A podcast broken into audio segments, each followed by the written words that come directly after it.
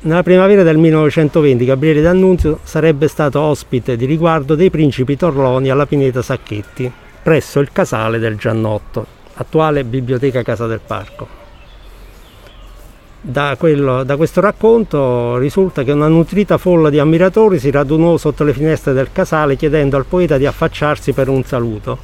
A D'Annunzio non restò altro che cedere alle richieste, salire sul balcone che dà verso la Basilica di San Pietro, quindi sul retro del, del casale rispetto a via Pineta Sacchetti, e contagiato dall'entusiasmo della gente prendere a declamare alcuni suoi versi portando in visibilio tutti i presenti nel 1897 già frequentava il posto perché aveva partecipato all'incontro organizzato al Pineto dalla Società Romana della Caccia alla Volpe.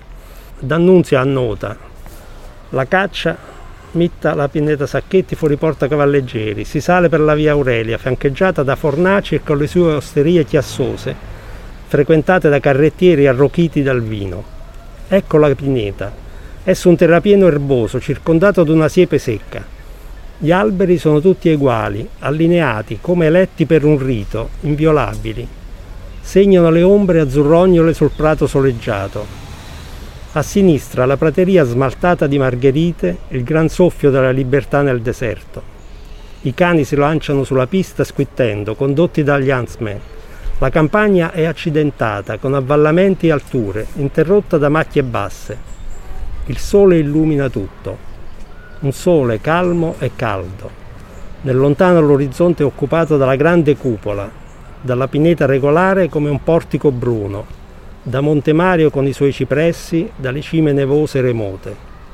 Tutto è limpido, un sentimento di gioia e di possanza domina sulla campagna divina. A tratti la cupola emerge dal portico dei pini. Roma giace in fondo, biancastra, mite e ridente.